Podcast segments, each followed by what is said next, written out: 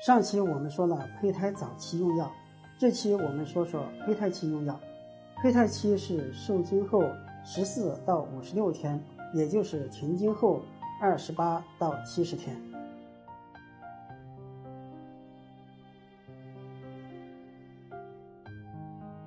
我们经常说胚胎期用药真的好纠结，强调胚胎期用药一定要谨慎。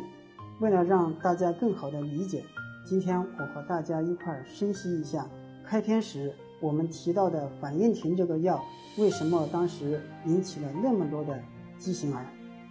对胚胎而言，在这个时期，细胞定向发育，分化很迅速，受有毒物质影响以后，不能够通过修复机制得到代偿，从而容易引起畸形，而且。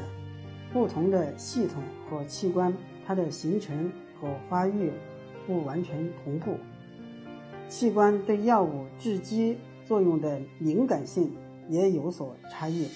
比如说，中枢神经系统在受孕以后的十五到二十五天，心脏于受孕以后的二十到四十天，四肢于受孕以后的二十四到四十六天，容易受到药物的影响。反应停，它用于早孕反应，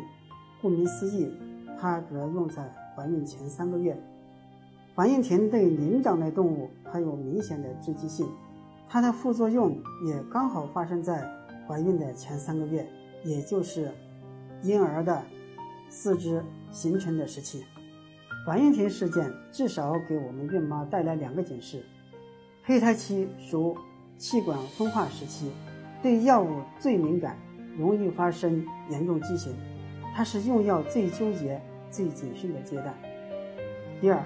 孕妈应尽量不要赶潮流，盲目的去使用那些新药，因为这些药物对妊娠影响的资料太少，安全性需要长期的去验证。